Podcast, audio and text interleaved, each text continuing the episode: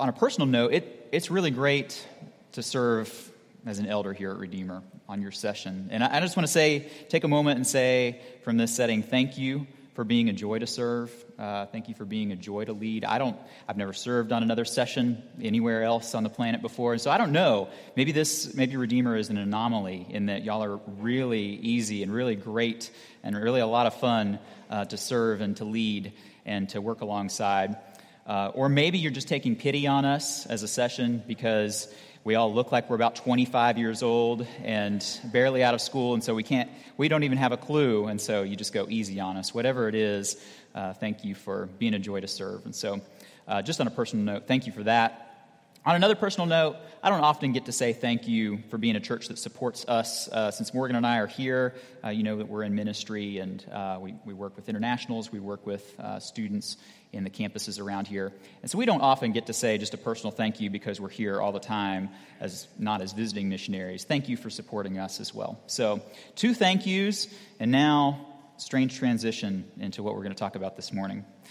So, the Wall Street Journal, a couple years ago, had a great piece about CEOs and corporate jet abuses. So, to develop their report, they analyzed the data of private aircraft flights to a list of 300 different locales that were more likely, in their opinion, to be leisure destinations than business destinations. So they excluded cities, major cities like New York and Paris and London and Miami, and they included places like Palm Beach and Aspen and the Bahamas. So, sorry, Craig and Kathy, the Bahamas are not actual business uh, destinations according to this report. So, one of their more uh, interesting discoveries uh, was that of Mr. Joseph Tucci. He's the CEO of this large computer storage company called EMC Corporation. And the board of EMC Corporation had entrusted Mr. Tucci and the other C suite executives with a fleet of five corporate jets that they said they could, they could use for business travel around the world. And in addition, CEO Joseph Tucci was entrusted with what they deemed limited personal use of these, uh, of these aircraft, these corporate aircraft. So, as the Wall Street Journal analyzed the data uh, for these flights of EMC's planes, they, they found that these personal trips may not have been quite so limited in their personal use. So, over the course of four years, EMC jets, they found, landed at a total of, get this, 393 different resort or different times at resort locations where Mr. Tucci just so happens to have vacation homes. So he has vacation homes in Cape Cod, the Jersey Shore, and the Florida Keys. And one of these jets in particular spent 46% of its flight time going to or from these other vacation spots over these four years that they analyzed. Fleet wide, EMC Corporation jets spent 31% of their time going to or from resort destinations.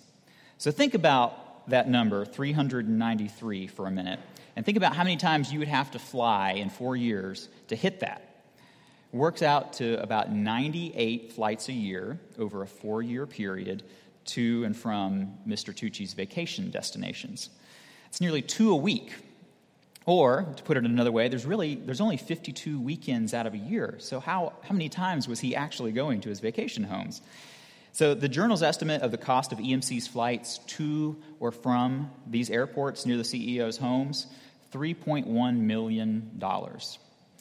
So, probably not what the EMC board or the EMC shareholders had in mind when they entrusted Mr. Tucci with a fleet of corporate jets. So, it's easy for us to criticize Mr. Tucci, especially since most of us will never have the opportunity to misuse resources like corporate jets. But really, if we think about it, we're all just like Mr. Tucci in that we have been we are tempted to use what's been entrusted to us in ways other than God intended. But God has entrusted each one of us with varying degrees of kingdom resources, be they spiritual gifts, knowledge, natural abilities, finances, influence, expertise. And in light of Jesus' return, God intends for us to be good and faithful stewards of those resources. So let's look together at a parable about just that in Matthew chapter 25, verses 14 to 30, which I believe is on page 702 of your Pew Bibles in front of you. So when you found your place, please stand with me and let's read together from God's Word. Matthew 25, beginning in verse 14. For it will be like a man going on a journey who called his servants and entrusted to them his property. To one he gave five talents, to another two, to another one, to each according to his ability. Then he went away. He who had received the five talents went at once and traded with them, and he made five talents more. So also he who had the two talents made two talents more. But he who had received the one talent went and dug in the ground and hid his master's money. Now, after a long time, the master of those servants came and settled accounts with them. And he who had received the five talents came forward, bringing five talents more, saying, Master, you delivered to me five talents. Here, I have made five talents more. His master said to him, Well done, good and faithful servant. You have been faithful over a little, I will set you over much. Enter into the joy of your master. And he also, who had the two talents, came forward, saying, Master, you delivered to me two talents. Here, I have made two talents more. His master said to him, Well done, good and faithful servant. You have been faithful over a little. I will set you over much. Enter into the joy of your master. He also, who had received the one talent, came forward, saying, Master, I knew you to be a hard man, reaping where you did not sow, and gathering where you scattered no seed. So I was afraid, and I went and hid your talent in the ground. Here, you have what is yours. But his master answered him, You wicked and slothful servant. You knew that I reap where I have not sowed, and gather where I scattered no seed. Then you ought to have invested my money with the bankers, and at my coming I should have received what was my own with interest. So take the talent from him and give it to him who has the ten talents. For to everyone who has will be more given, and he will have an abundance. But from the one who has not, even what he has will be taken away. And cast the worthless servant into the outer darkness. In that place there will be weeping and gnashing of teeth. Let's pray. Father, your word is a lamp to our feet and a light to our path. And so I pray for your Holy Spirit to be the teacher and the illuminator of your word this morning. Help us to consider all your precepts to be right and to turn aside from every worldly and false way. In Jesus' name, amen. You can be seated. So, to begin back with this passage, let's get some big picture context of where this passage is at. So, Matthew chapter 25, not surprisingly, follows Matthew chapter 24. And in Matthew chapter 24, Jesus is talking with his disciples, and he's talking about the kingdom and his return and how the kingdom will come. And so there's going to be some signs toward this end, Jesus says. Like in verse 14, the gospel of the kingdom will be proclaimed throughout the whole world as a testimony to all nations, and then the end will come. But ultimately, Jesus says in verse 36, no one knows the hour or the day. Therefore, stay awake, be ready. And so this concept leads us to the, the first parable in Matthew chapter 25, the parable of the ten virgins. And the main idea there is that Jesus will return, just like he said. No one knows the hour or the day. And so, in light of that, be wise and be watchful. So that's the parable of the ten virgins. And then we get to our parable that we just read, and the main idea there is be good and be faithful. So, with that context in mind of Matthew chapter 24, let's look again at the first parable, at the parable before us, and I'm going to walk through some of the details of the story as you follow along. So, let's look first, like any good story, it has a good setting, it has some character development in verses 14 to 15. So, it starts out like this It, the kingdom of God, as we read in context, will be like a man going on a journey. So, literally, this means that the man is going abroad. So, I take that to mean he's going on an international business trip. And he calls his servants and he entrusts them with his property. And that property is in the form of a talent. And a talent was really just a unit of weight, it was the largest unit of weight available uh, at that time. And so, because of this parable, that word talent has eventually become to, to mean what we think of it in its modern sense, which is skills and abilities, natural abilities that we have. So that's how we know it today. But here, in this parable, it simply means a weight. What we don't know is if this talent, if this, if this weight was of gold or of silver or of copper. And depending on the element that was used, gold, silver, or copper, would have led us to a different amount uh, that that weight was worth. So it doesn't really matter what it was worth. Um, it could have been up to 15 to 20 years of moderate wages, a single talent. So you're talking about a lot, no matter how you cut it. So each servant has been given, let's just say, a lot, a lot more, and a whole lot more. Different amounts, different servants, to each according to his ability. Then the master goes away. So notice that there, there aren't any instructions given. He simply goes away on his international business trip. The instructions for the talent use, I believe, are implicit. Put the talents to work somehow. So in verses 16 to 23, then we see some more development and we see a rising tension in this story. So follow along with this. He who had received five talents went at once and traded with them. And traded simply means that he put them to work somehow. He invested them, he employed them, he worked with them somehow. Perhaps the servant went out and bought a field and raised some crops on his master's land. Or perhaps he hired a bunch of, of new workers to work his master's land to increase the productivity of it, sell the produce at the market. Or maybe if they're in a, a fishing town, maybe he bought a fleet of fishing uh, ships and leased them out to the area uh, fishing industry. Really, we don't know what he did, but whatever he did with the talents, he doubled his capital investment. So the exact same words are used for the second servant, you'll notice. He immediately went to work with his talents, and he, as a result of his work, doubled his capital as well. But, there's a big contrast here, but the servant who had received the one talent dug in the ground and hid his master's money. No possibility of loss here, but there's no possibility of gain either when your talent is in the ground. The talent was, in a word, safe. So, after a long time, the master returns from his international business trip, and no doubt he's excited to see his servants again and see what they've done with the talents that he entrusted to them. So, now I want you to notice the rhythm and the repetition that occurs in these next few verses, beginning in verse 20. It says, He who had received the five talents came forward, bringing five talents more, saying, Master, you delivered to me, or literally, you placed into my hands five talents. Here, I've made five talents more. So you hear that, that rhythm and that repetition five talents, five talents more, five talents, five talents more. And as he approaches the master, I think there's a degree of enthusiasm and excitement for the servant as he approaches his master and says, Look, here's what I've done with it. And the master responds, Well done, good and faithful servant. And he doesn't say brilliant or successful, he doesn't say innovative and productive. The servant may very well have been those things, but that is not what the master is celebrating right now. He doesn't even commend the quantity of the talents that are returned, simply good and faithful.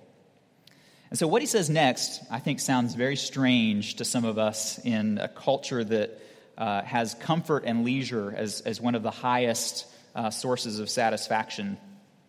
He says, You've been faithful with a little Therefore, I will set you over much. And that's the strange part for us in a comfort driven culture, right?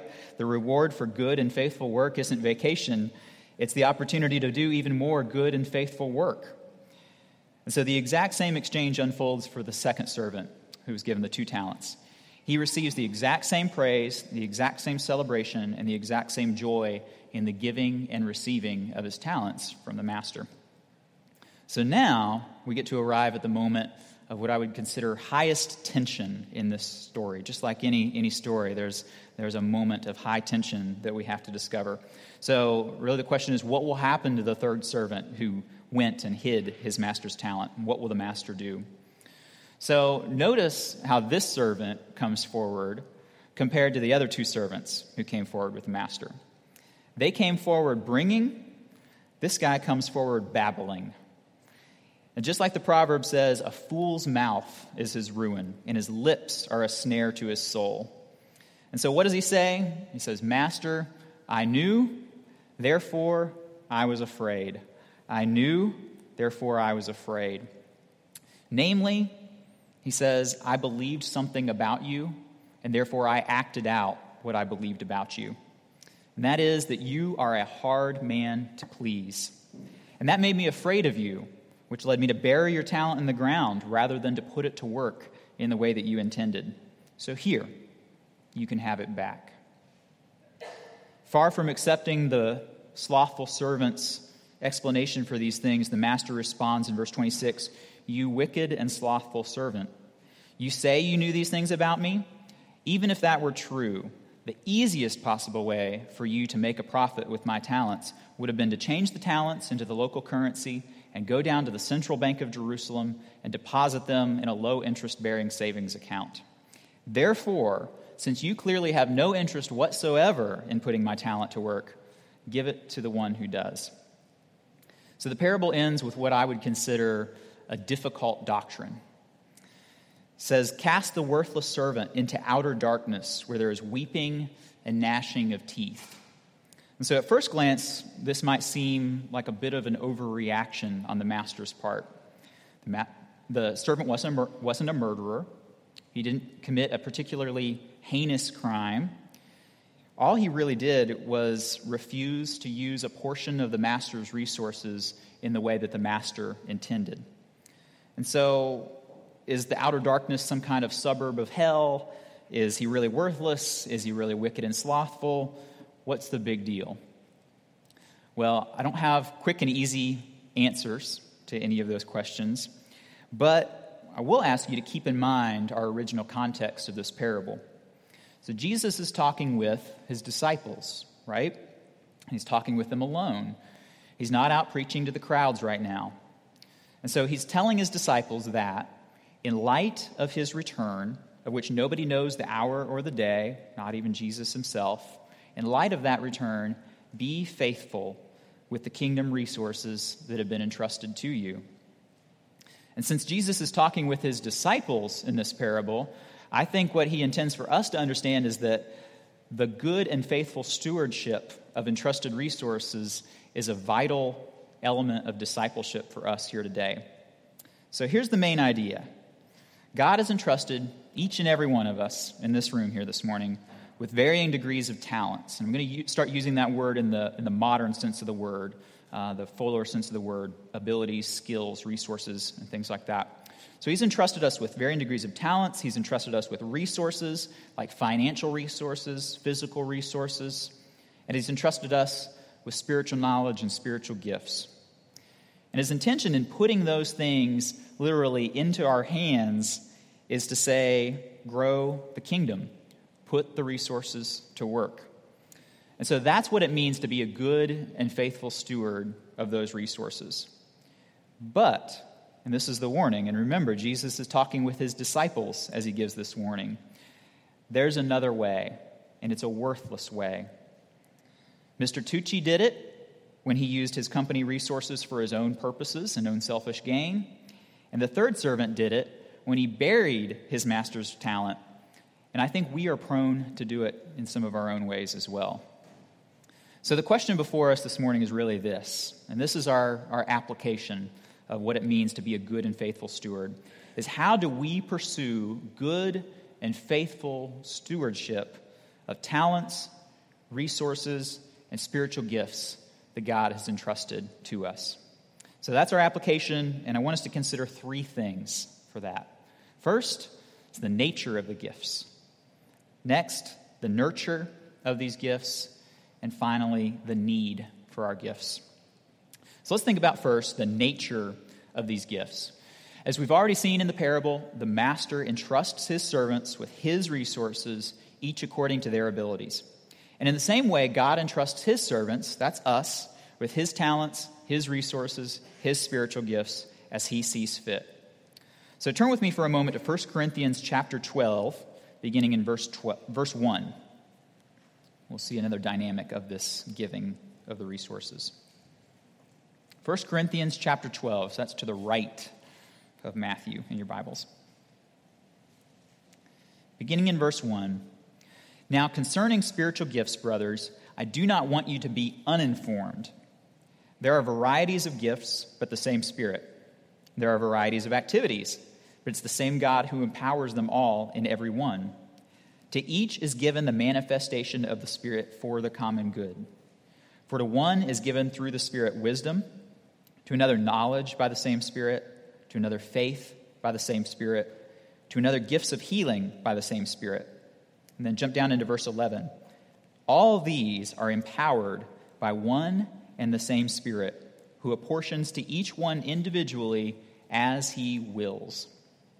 So you can hear in 1 Corinthians 12 there that Paul is going to great lengths to get us to see that these gifts are given and empowered by the same Holy Spirit, and that he does that freely as he wills.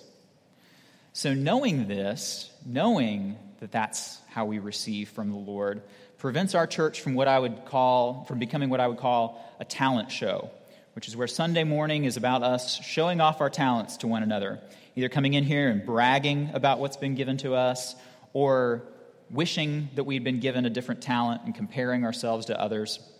When either of those two things are happening, bragging or comparing, I think it's a good sign that it's become more about us and what we're doing with our talents than about the master and his entrusting of our talents. And I think that's maybe one of the reasons why the master in the parable had such a harsh thing to say to the third servant in calling him wicked and slothful. The third servant wasn't given the exact same opportunity to shine and therefore began to think of his master as a hard and an unfair man who had gypped him. So, out of spite, he goes out and he buries his talent in the ground and instead indulges his own evil and lazy interests. But for us, knowing the nature of these gifts, that they're given and empowered by the same Spirit, that allows us to focus on being faithful and trusting His purposes for entrusting them to us as He wills. So that's the nature of the gifts. Next, let's think about the nurture of these gifts. How do we bring them along? How do we nurture them into fruition? So the first two servants in the parable took their talents, and what did they do? They went out and they put them to work, traded with them. What does that look like, though, for us? What does it look like to trade or to put our work, put our talents to work? Well, I think putting our talents to work is a lot like building a campfire. I don't do a lot of camping, but I know some of you have, and I've, I've built a few campfires in my day. So I know that it takes a lot of effort at first as you gather the resources, you gather the kindling so that you can start uh, this fire. So you gather the twigs, you arrange the structure, and then eventually you work to get the spark to catch. And once you get it going, a campfire is really easy to maintain and it's a lot of fun to be around, and it's a blessing to everybody who's around it. Well, in 2 Timothy 1 6, Paul uses a similar image to describe the gifts of God. And he tells Timothy in that, in that verse, 1 Tim, 2 Timothy 1 6, fan into flame the gift of God. For God gave us not a spirit of fear, but of power and love and self control. And I think that is a great picture. Obviously, it's a great picture, it's in the Bible. That's a great picture of what it looks like to nurture the spiritual gifts that we've been given. Fan them into flame. So, what that means in my mind is fan them into flame by starting something small at first. Gather those, those twigs, gather those resources of spiritual gifts, talents, abilities together, put them into a structure, and then try to get that fire to start. So, maybe what that looks like, maybe, maybe let's say that, that you feel like you have been gifted in teaching or leading or serving uh, in some capacity. And so, in order to fan into flame those gifts, what you do is you speak up once or twice in Christian education. You have a, you have a great insight and you want to share it with others. So, you speak up, or you ask somebody if you can help, or you step out uh, into a situation that's disorderly and chaotic and you put your leadership uh, to the test. And because God gave you not a spirit of fear, but of power and love, you're emboldened to do those things and to try those things. And if you enjoy it, and if others seem blessed by it, I think that's a good sign that you should fan into flame that gift even more. So, another key to nurturing these gifts is to do so in the context of a community. What might have been different for the third servant if he had asked the other two servants for some help putting his talent to work? I think a lot of would have been different. Your community group right here at Redeemer, and you're all in community groups, right? Right? Your community group is the perfect context for fanning into flame and for nurturing your gifts and talents and resources. So, community groups, if you're a community group leader, or you're community group host, or you're a community group participant, or you're not in a community group, get in a community group. Help each other fan into flame the gifts of God help each other nurture these gifts as you see them in one another's lives. Encourage one another toward the use of these gifts and the application of them. And help each other be faithful stewards. So, finally, this morning, let's consider the need for these gifts.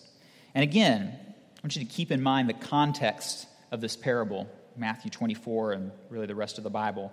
But in Matthew chapter 24, remember, Jesus is talking to his disciples, and he says, He will return. No one knows the hour or the day, but before he does, the gospel of the kingdom will be preached throughout the whole world as a testimony to all nations. And then, just a few chapters later, in Matthew chapter 28, Jesus tells his disciples again go and make disciples of all nations. So, good and faithful stewardship in this parable of what God has given to us is in the grander context of a global need for the proclamation of the kingdom and the making of disciples. And that doesn't mean we all go into vocational ministry, it doesn't mean we quit our day jobs. It doesn't mean that we ignore our responsibilities, and I think you all know that. But it is saying that faithfulness means kingdom building faithfulness. Faithfulness means kingdom building faithfulness. And we can easily spend our lives on a lot of things, even shiny veneer Christian good looking things. But, church, be careful because the warning to the third servant he was not condemned for doing evil things. He was condemned for doing non kingdom building, lazy things with the talents that he'd been given. So there's a need, and it is a global need. And I believe that with the resources, the talents, the skills, the abilities, the influence, and the expertise that are right here, God given and entrusted to us right here this morning at Redeemer, I believe and am fully convinced that we could make new disciples that we could welcome internationals into our homes. We could welcome college students into our homes. We could help families raise their children. We could launch new community groups. We could plant a new church right here in Charleston. And we could send new missionaries like the Kreiders and others into the mission field among unreached peoples. And, all that could happen in the next two or three years if we really put our resources and our talents to work. Wouldn't that be incredible? And more incredible than that, wouldn't it be incredible that when the master returns, we could look at him and we could say, Look, you entrusted us, you placed into our hands these thousand talents right here this morning. And now we have made a thousand talents more for you among the nations.